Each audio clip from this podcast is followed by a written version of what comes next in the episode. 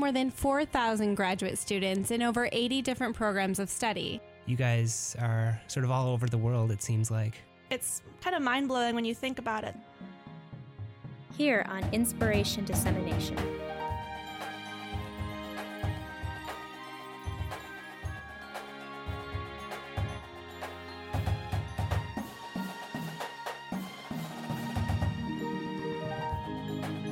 There's actually photographs of this data set stretching over a much longer period of time. They're now converted into basically mathematical shapes, and we can now analyze the statistics of this shape. Good evening, listeners. Good evening, listeners.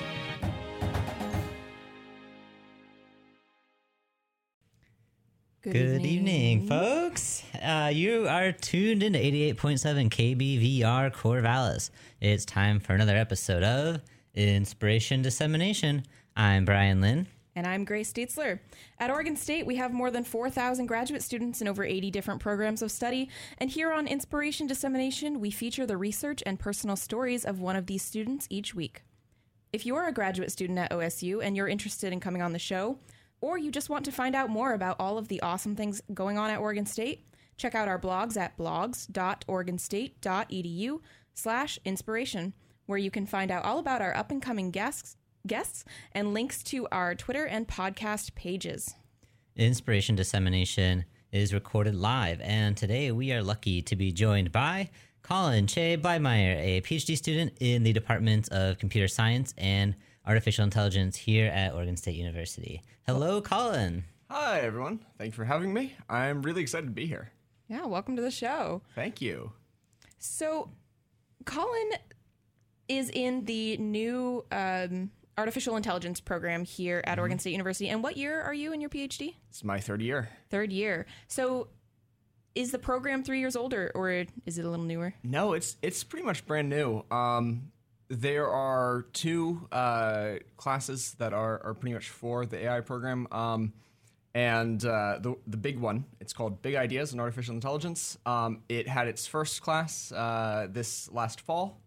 Um, and I was its first ever teaching assistant, also. so um, I have, I, it was a great opportunity to to get to know sort of the incoming class and and people who have been around but have been interested in this AI program for a while. Uh, it's been a lot of fun.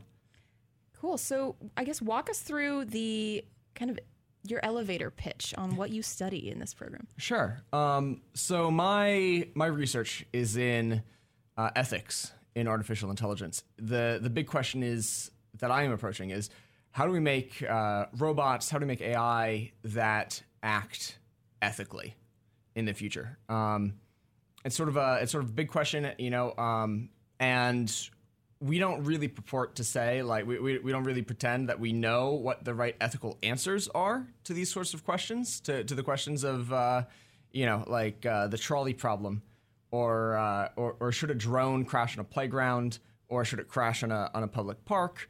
Um, but we are, I am designing algorithms that let us talk about what these answers should be.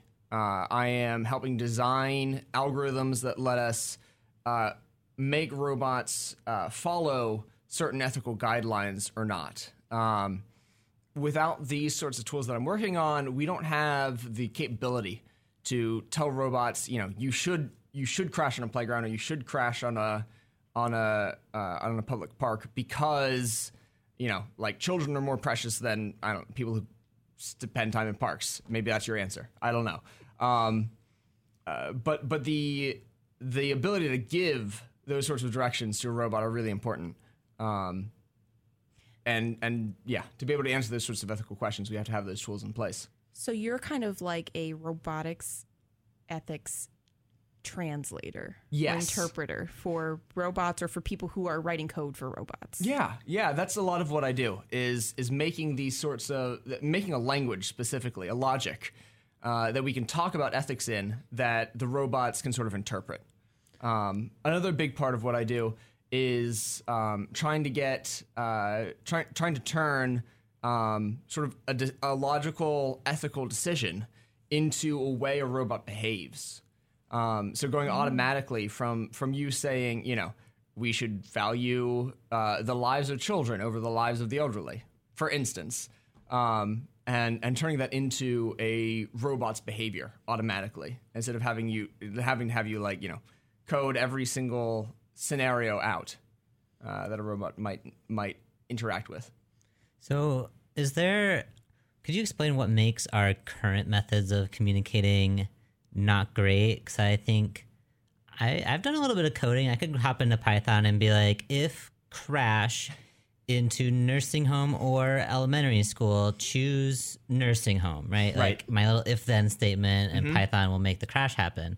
So what why can't we just sort of type all that in or communicate with these AI as is? Yeah, that's a great question. Um, so one of the big things that happens with the design of robots right now is that um, the these sort of if-then statements are designed based off of numbers that are learned over time, right? So so it's not people generally going in and saying if uh, if if playground or if crash then playground or if crash then playground or um, or some you know or or um, uh, park. Uh, it's park gets you know 95 points. Uh, playground gets like 112 points, um, and you want to minimize you know the number of points you get when you crash. Um, and what this turns in, what we call this in machine learning is a black box. We don't know how these numbers get assigned over time or over the experience of of a robot. Of a robot, what what they get is a huge set of training data. They get um, you know they get examples of uh, a robot crashing in a park or a robot crashing in a playground or a robot crashing and then it chooses to do A or B, and they get lots and lots and lots of that um, what this ends up with is what I would refer to as an implicit set of ethical responses.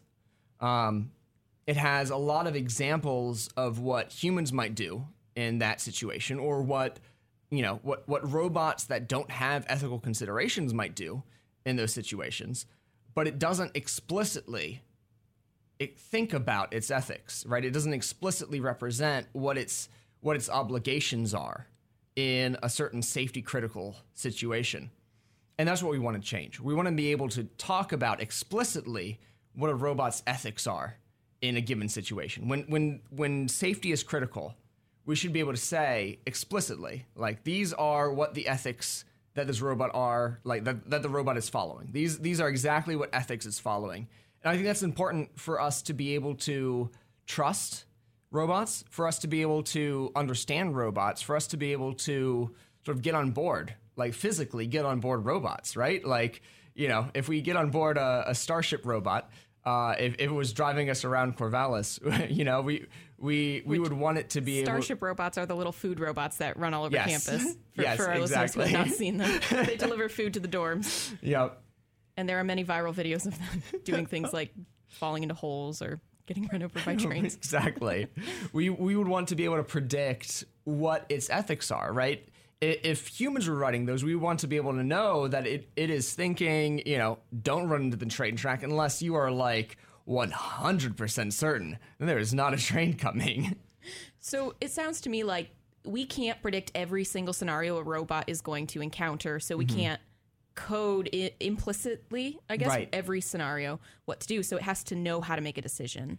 Well, so I we can we sort of can infer implicitly what's going to happen. That's um that's definitely a thing that is happening, right? So so there are a lot of like the most popular way that I know of that um, sort of self-driving car companies Mm. are training the robots are is this sort of implicit approach. Um, but a problem with the implicit approach is that um, it's hard to it's hard to control from sort of like big air quotes first principles. Um, it's hard to say like value human lives regardless of who the, of who the human is, right? It's hard to say um, in general pedestrians are like you know we need to care about pedestrians' safety more than like a passenger's safety because they're not in a big metal capsule, right? Um, those sorts of things you don't get to sort of program in from this style of training uh, a robot or a self-driving car, for that matter.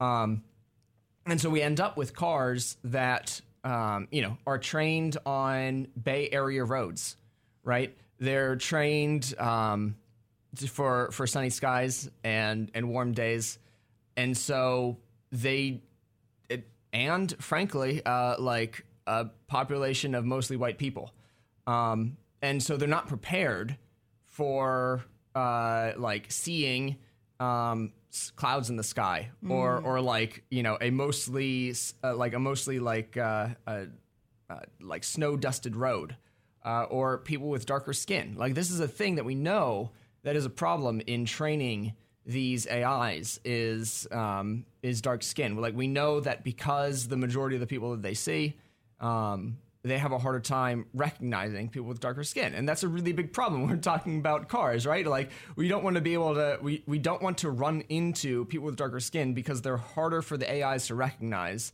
on a roadway. Uh, and that's like a slightly different problem than the problem I'm working on, but but I think it feeds into this overall like acknowledgement that we have to we have to consider when it comes to these AIs um, running uh, safety critical systems in the environment that we share. So, oh, go ahead, Brian. so it sounds to me like if I had an AI system and it watched one too many videos of my cat, it would learn to steal pizza. and then that robot would just start stealing pizza. And then what you're doing is you're saying, no, robot, please don't steal pizza. Stealing pizza is bad. Yeah. Unless you're Pancake, the cat. That's that's very that's yeah that's that's it. Um, Pancake the cat is allowed to steal pizza because Pancake is extraordinarily adorable. Facts, Um, yeah. Facts, yeah. These are just these are just logically acceptable truths. Um, however, other cats don't get that luxury. Um, Not as cute. And, and and if the robot cats, definitely not as cute, right? um, and so those robot cats shouldn't be shouldn't be allowed to do those same things. Um, those robot cats, we should be able to say, you know, like don't value stealing pizza as strongly. Maybe other people need that pizza. So I kind of want to backtrack a little bit here. You mentioned something earlier, and we also talked about this a little bit in our interview. So you you brought up the the concept of logic, mm-hmm. and so is is logic. eh, Tell us a little bit about logic, the different kinds of logic, and how that kind of factors into what you're doing. Yeah, so logic has been around for a long time. Uh, formal logic, uh, you know, it has been a big thing in computer science itself since like George Boole in like you know the I don't know the I, I'm gonna like get yelled at by some historians of computer science here, but like pretty early is where I'm gonna leave that. Um, like before before computers really existed uh, we had George Boole talking about here's how we're going to think about thinking. Really, like Mm. Is he- that that what you would define logic as? Well, that's what that is. At least what George Or Boole. what he defined- okay, Yeah, yeah. okay. George Boole uh, set out to say like these are the principles on which we should talk about like thinking of the things we know about. So he set out really on like wh- what you would consider maybe a philosophical journey. Like, w- how is it that humans should think about the things they know? Here are the principles that we base what we know on. Like th- these are these are the steps we take, uh, and that became uh, the logic that a lot of computer scientists use today, uh, Boolean logic. This becomes a huge part of of computer science. Like if you're a computer scientist, you probably know what Boolean logic is. It's it's big, right? Um, but knowing is sort of just one way of thinking about the world. Um, there, so so there are like possible worlds in logic that you can know about, right? This is this is um, what we call Kripke semantics. Um, it's a way of thinking about uh, worlds of logic and how they relate to each other in terms of what you know. Um, you have like world A, which has these true facts about it, and world B, which has different true facts about it. And you can sort of talk, talk about how world A and world B relate to each other. Um, that's really important if you want to like have a database full of facts about the world and then derive from those facts what must be true about the world that you're in. Um, we want to do something slightly different. We want to talk about what ought to be the case right? So so what should be and what is aren't necessarily the same thing. And this is actually a pretty big difference in the way of talking about logic that is sort of the traditional approach that you see George Boole talking about, um, that you see most of logic talking about, and, and what is called the deontic approach.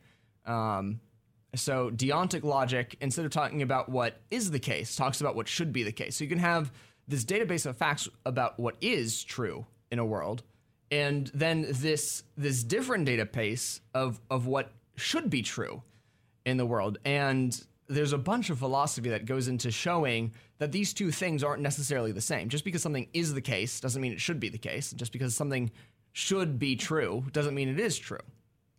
There's all these relationships uh, that that you want to have between what is and what ought to be uh, that build up uh, the sort of deontic logic that I that I develop and I work with.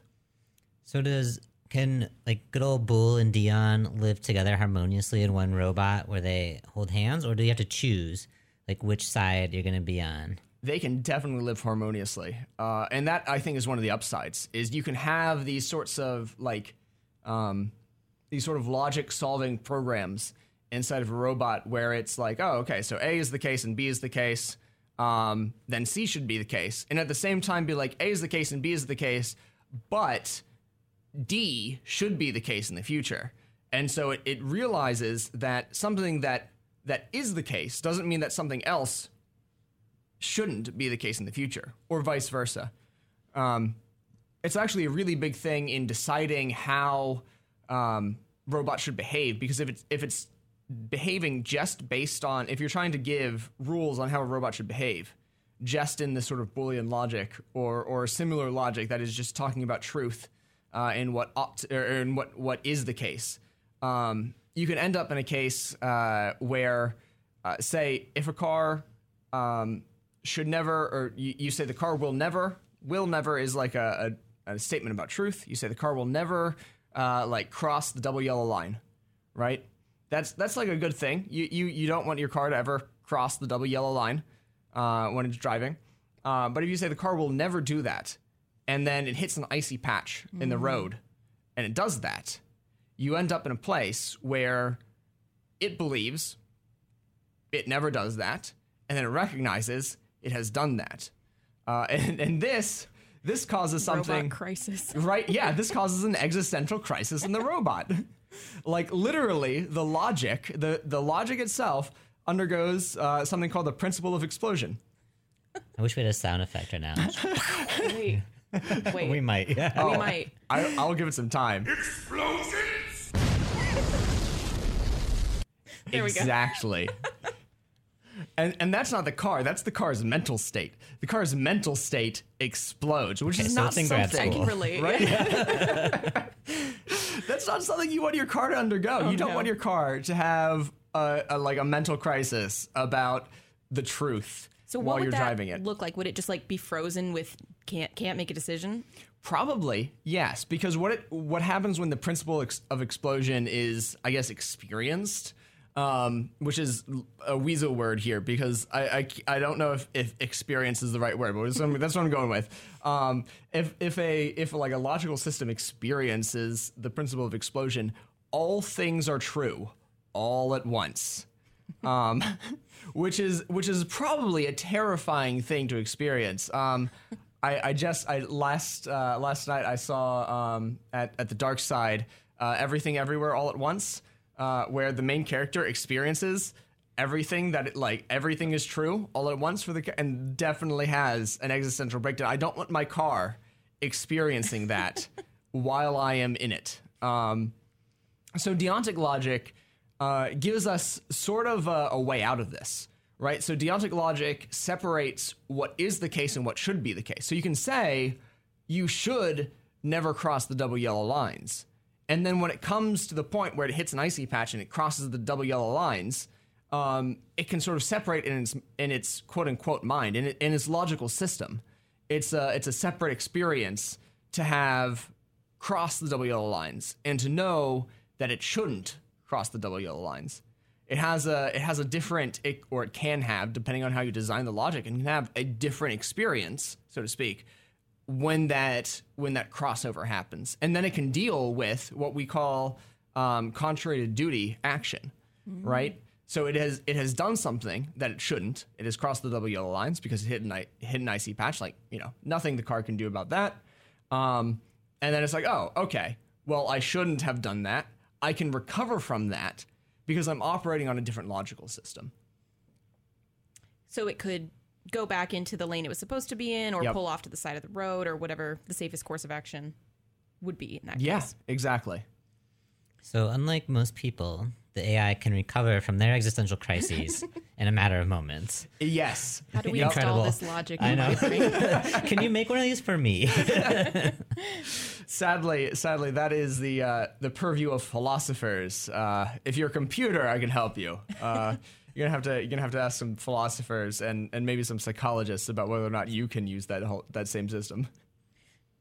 So, what does your research actually look like on a day to day basis? Are you like out on the streets interviewing robots about the decisions they've made throughout the day? Yeah. I know that's a ridiculous example. No, that's exactly it. Yeah. Uh, hey, robot. Um, what what was your day like? How do you feel? Um, What decisions did you have to make today? Exactly. Uh, no, I um one of the things I actually I, I say to other computer scientists is that however however much math you think I'm doing, it's more than that or less than that. It is never exactly the amount of math you expect me to be doing. Um, and part of that is because uh, I am either uh, writing code to to sort of make logical systems uh, that can follow the the rules and assumptions that we've been working on in my lab, or I am writing mathematical proofs about the the the logical system itself. Um, Okay, and I, so microbiologist here. I have no idea how those two relate. so how how does um, writing proofs out on a board Mm-hmm. then inform? Does it inform the code, or does it kind of tell you more about the logic? Or it tells me more about the logic. So, um, a lot of times, from my experience anyway, I, I can I can write the code without having um, the sort of the, the nice logical properties that I would want to prove. You know, so, things like um, uh, oh consistency in the logic, right? So so one of the things that I might want to that I might want to be able to prove is that um, um, uh, is implies ought. So this is a big thing in deontic logic uh, in general, which is like if something is truly the case, then then like it should be the case, or at least if something should be the case, then then it will be the then like it can be the case, right? So so in this last to sort of give an example of this last one, if you if if you think you have an obligation to go to the grocery store, right? If if you are like sitting there on the couch and you're like, I should go to the grocery store, then it should be possible, like physically possible for you to go to the grocery store. If it's if it's like, you know, midnight and the grocery store doesn't open until 7 a.m. and you're like, I should go to the grocery store in the next hour. That doesn't seem like a reasonable thing for you to that doesn't seem like a logical conclusion for you to come to when you can't physically go to the grocery store. Um, but you know, if the grocery store is open and you think you should go to the grocery store and you can go to the grocery store, then it makes sense for you to think, yeah, I should go to the grocery store. Um, that that specific sort of uh, of decision or or rule, that specific sort of rule that that because you think you should do something implies that you can do that thing. Like that's an important sort of thing that you should be able to prove given a logic. Now, I can like program a system that follows I don't know, arbitrary rules basically. Um, and I won't necessarily know that it follows, for instance, this rule that I've just put out. Uh, this rule that that ought implies can.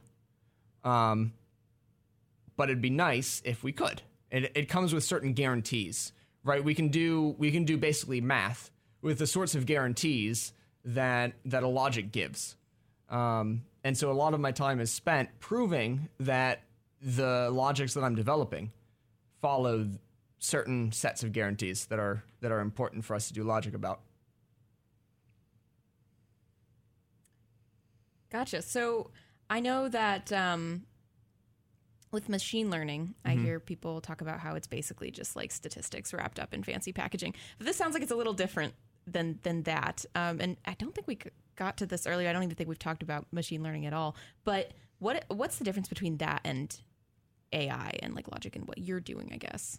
Yeah. So machine learning in yeah, I think I think it's a I think it's a reasonable concept to th- to think about machine learning as as statistics wrapped up fancy. Um, eh, you know, uh, I'm sure I have colleagues who would say it's it's more than that, and they've I'm sure they've got a point, but I would too, and they might be listening right now. right?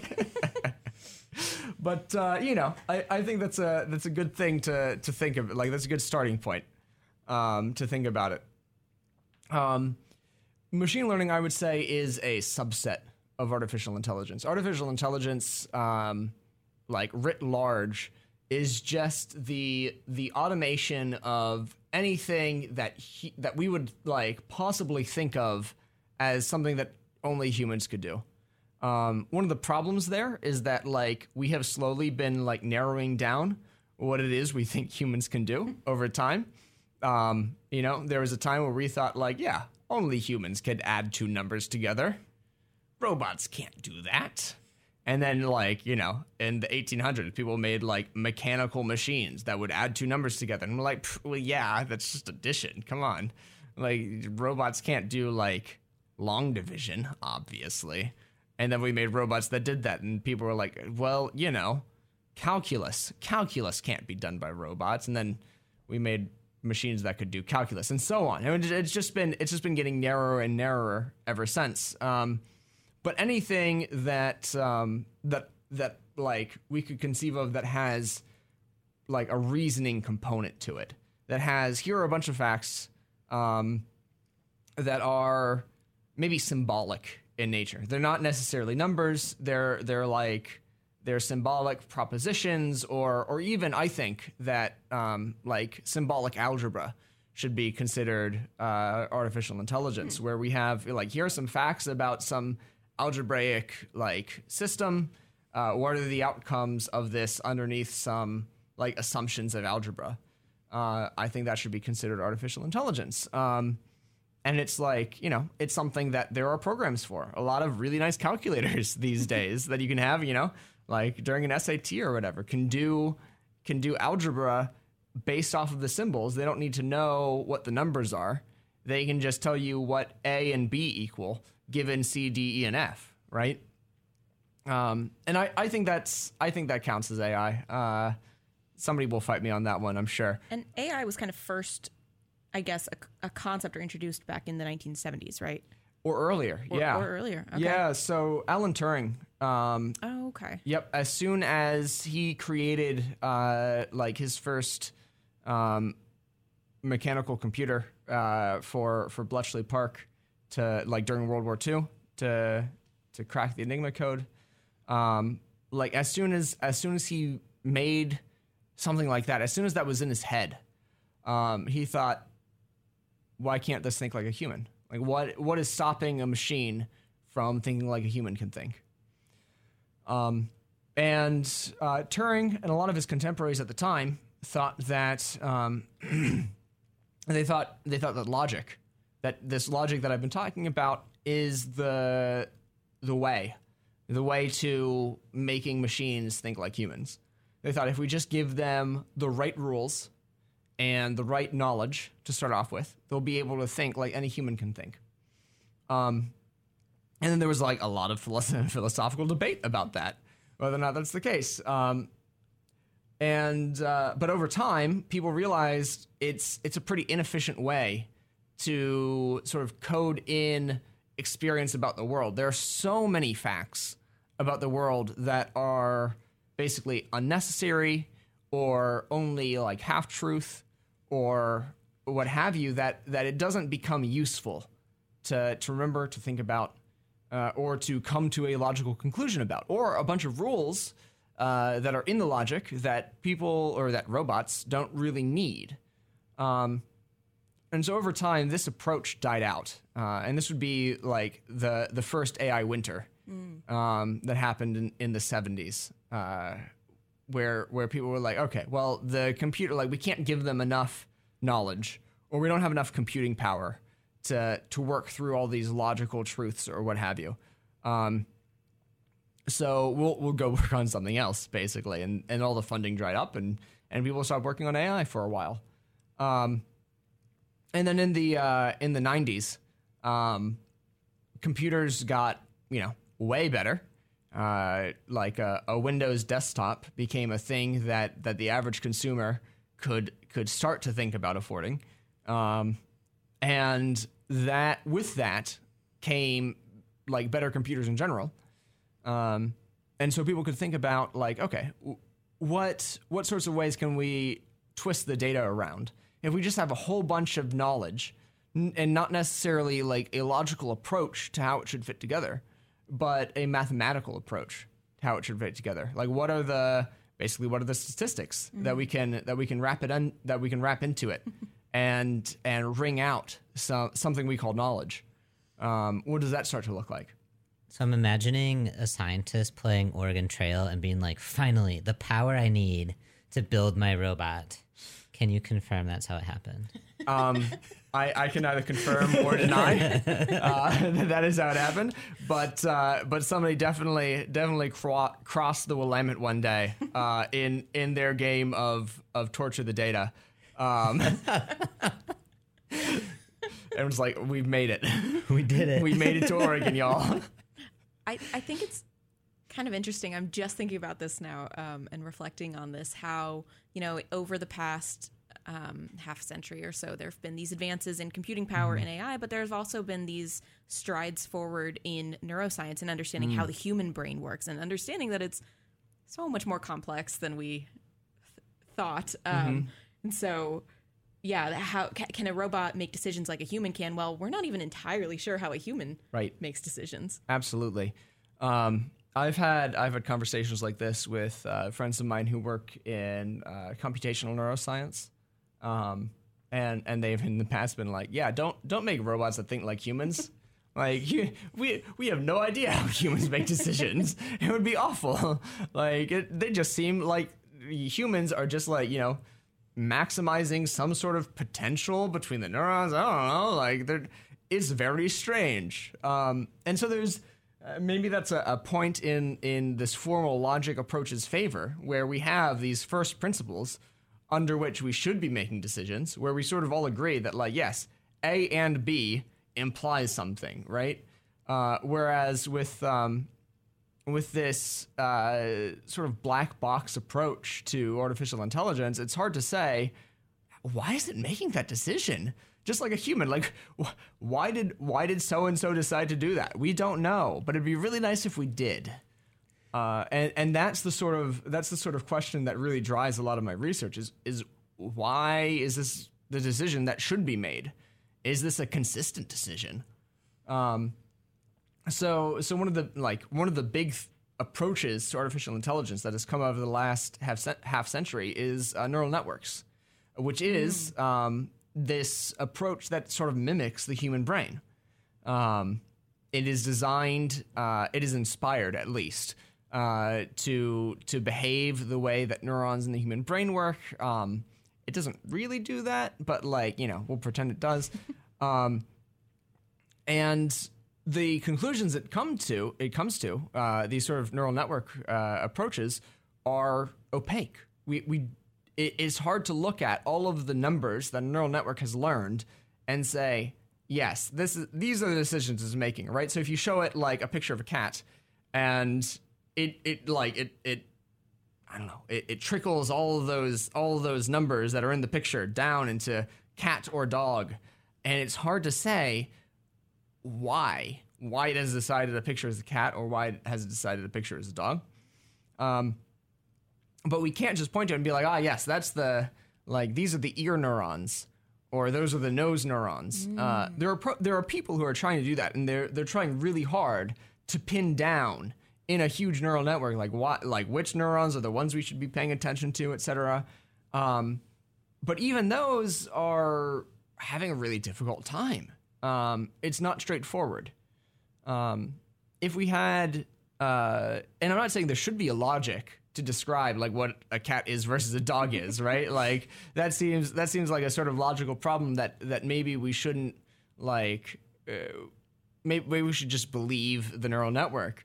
Um, but we want guarantees, right? When it comes to safety critical systems like a self driving car, we want guarantees about like what it does when it sees a cat, when it sees a dog. Um, yeah, and and those are the sorts of problems that that I end up being concerned with. I'm I'm reminded of this like famous study on game theory where humans were split into pairs, students were, and give one was given hundred dollars, and they were told to divide the hundred dollars between the pair of them. The other person got to either accept the offer or deny it. If they accept it, they both get however much money. If they deny it, no one gets any money. And according to like game theory or basically like some of these logical math stuff, you should approve any amount of money. Even if it's five dollars, you got five dollars. That's a whole candy bar you didn't have before. Um, but almost very close to the 50-50 split, if it wasn't 50-50, folks would reject it out of like a sense of fairness. So I'm curious, will you have succeeded in computing ethics when your robots reject free money if it's not enough?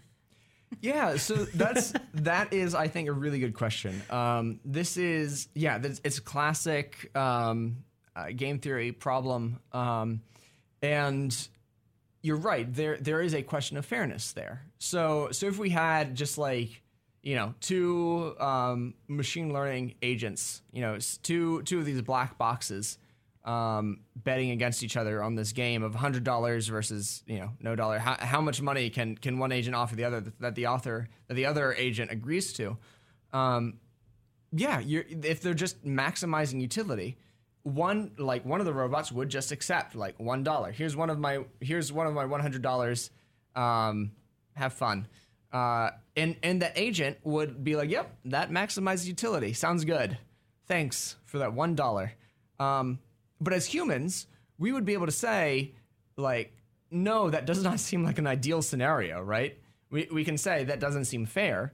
And and I think that's important for the way that we expect robots in our environment to behave, right? If if we are if we are given a bunch of robots that are just maximizing utility, and we have to deal with them on the day to day, I, I feel like that's just gonna like really annoy some people when they're like, no, robot, you should be acting fair. What is wrong with you? Right? A robot should behave the way that we as a society, that the like the society that the robots are behaving in, they should be behaving in a way that is socially acceptable. And that seems like it's really, in, in many cases, culturally specific. Yes, absolutely. And this is one of the things that I'm I'm really passionate about in my research is making robots that can be socially acceptable dependent on the society that they are acting in.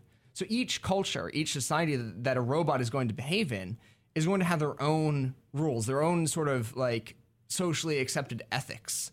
Um, and and getting a robot to accept by or, or abide by some culture's ethics uh, is, I think, paramount to its ability to to be accepted. And it's sort of like a, it's sort of like a reinforcing cycle. If you have a robot that is like you know, it, uh, if you have a, a starship robot that is in a society and it's like, ha, cars. I don't care about cars, and gets like run over all the time, it's not going to be a very successful robot. People aren't going to trust it, right, to deliver their food. They're not going to order food from from the Starship robots when they can get somebody in a car that's going to be safer with their food. Like it's a it's a sort of minuscule example in terms of like the ethical payload, right? It's just food uh, that like people are ordering by robot or by car.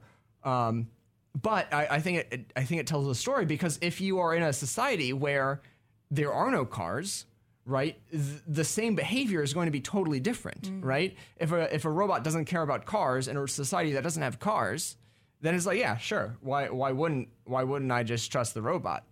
But if you're living in a society with cars and the robot doesn't care about cars, uh, then all of a sudden it's a big deal. Uh, and and I think the same can be said about any of these sort of safety critical systems where you're like, you know, hey, pedestrians matter a lot in our society. We should care about pedestrians when our self driving cars are on the roads. Uh, versus like you know nobody walks around in our city. Like it's fine if the if the car blasts through uh, a crosswalk nobody's going to be on it anyway right? Different societies are going to have different approaches to the way that these ethics should be implemented. And i think it's important to have algorithms and mechanics that that let these um, that let these uh, ethical systems be implemented. And that's one of the things i work on. Yeah.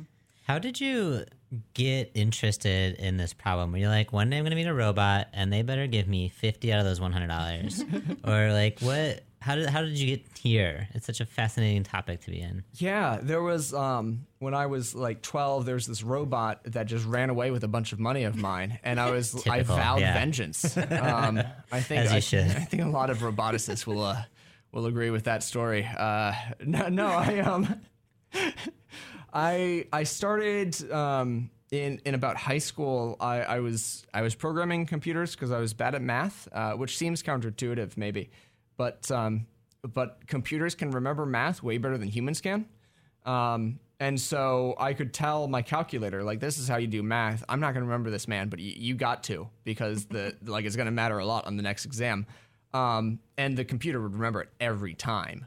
Uh, so I got really into like this whole idea of computer programming. It could do math for me. This is great. Um, and then uh, and then in high school, I, I started really getting into uh, psychology and philosophy. It's like, why do people make the decisions that they make? What is and and and if they're making decisions this way, what is the right way to make decisions? Right? There, there seems to be a difference between the way humans make decisions on average and what is maybe the right way to make decisions. Right? We're not humans aren't perfect. Uh, but like, if we could pretend that humans were perfect for a minute, what is the way that they would make decisions, right? There, there's differences there, and these seem like important decisions or important differences. Um, and so those those three things sort of stuck in my head. It's it's how do humans make decisions? What are the right way to make decisions? And and how does that turn into code? Basically, like how can you how can you program something to make the right kinds of decisions? Um, and so I was thinking about, uh, you know, I, I was I was getting ready to start my my undergrad, um, and I was thinking, you know, what what is it that I want to study? What what do I actually want to do, you know, with my life? Which is kind of an insane thing to ask a 16 year old, but there I was. um, Principle of explosion. right? um, and uh, I was thinking, what what is it that I'm going to tell you? And I read Isaac Asimov's I Robot. Um, the main character uh, is faced with these logic puzzles, basically. Um, here's a robot that believes, you know, here here are two rules that this robot absolutely follows, and a third rule that it kind of follows some of the times. Here's the situation. Here's the environment that it's placed in. Why is it acting the way it's acting? And the main character, Susan Calvin, uh, she called herself a robo psychologist. uh, and she had to figure out, like, she had to go back through the, the logic or think about the logic. She had to think about the environment. And every time she was thinking about why is it that these rules lead to this kind of behavior? And when I saw that, that she could she could sort of hybridize like the the psychology of these robots why is it they're thinking the way they think? The psychology or the the philosophy of these robots like what is the right decision that a robot would make under these rules under this circumstance? And then the the computer science that is inherent there that you know there are rules that are programmed into these robots. How do we make them behave in the way that we actually want them to behave and not in this you know weird scary way that they are misbehaving? Um, seeing that made me decide to to pursue computer science. I knew that doing computer science, I could I could tackle these big questions about psychology, about philosophy, in a way that could maybe help shape the future of the world. So, are you a robo psychologist these days? You know, um, a little bit, uh, but most of the work I do right now is is ethics. So maybe I'm a robo ethicist. Robo ethicist. You got to get a business card that says that. I, I robo ethicist. That was the, that was the name of the blog this week. um, well, I think we're wrapping up the show here, uh, but we do have a couple of traditions to lead us out. And one of those is we will ask you to give a piece of advice. So tell us what your advice is and who it's for. All right. Um, this is for, uh, I, I would say, for, for graduate students, uh, for incoming graduate students, for people people who are interested in pursuing graduate school. Um, I think research is one of like the highest callings uh, that that humans can have. It's like research and art. Like those are the two, in my opinions, like sort of end goals of society. To to know things that we haven't known before and to feel things we haven't felt before. Um, but when it comes to to being a graduate student, it's important not to sacrifice one for the other. Um, it's really easy to just be in the headspace of doing research all the time, uh, but it's important to remember what it is to be human. Uh, when you're making robots, remember that too. That is great. We are not robots, even if we feel like we're exploding sometimes. Even if we also have existential crises, they, they last too long for us to be robots. So. Thank you so much for joining us tonight, Colin. Thank you for Um, having me. It's been a lot of fun. Yeah, it's been great. I, I've learned so much. Uh, and our, our last tradition What song would you like us to to have your outro to? to? Yeah, this is uh this is a song that I think is is criminally underrated. It's PMA by the Ballantines. And with that, thank you for tuning in to Inspiration Dissemination. We will be back on same time, same place next week. Have a great week. Corvallis.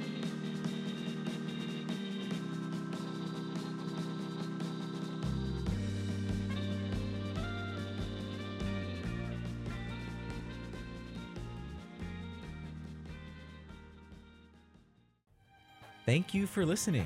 If you want to support the show, tell your friends about it and give us a five star review on Apple Podcasts and follow us on Twitter and Facebook at KBVRID. This theme music was performed by the OSU Drumline, and the intro jingle was created by Olin Haman. Special thanks to the supporting staff at KBVR that allow the show and podcast to be possible. This show was started by Zhian Kamvar and Joey Hulbert in 2012. To learn about our current hosts, other graduate students at Oregon State, or if you want to be part of the show, visit our website at blogs.oregonstate.edu/inspiration. Thanks again for listening and stay curious, my friends.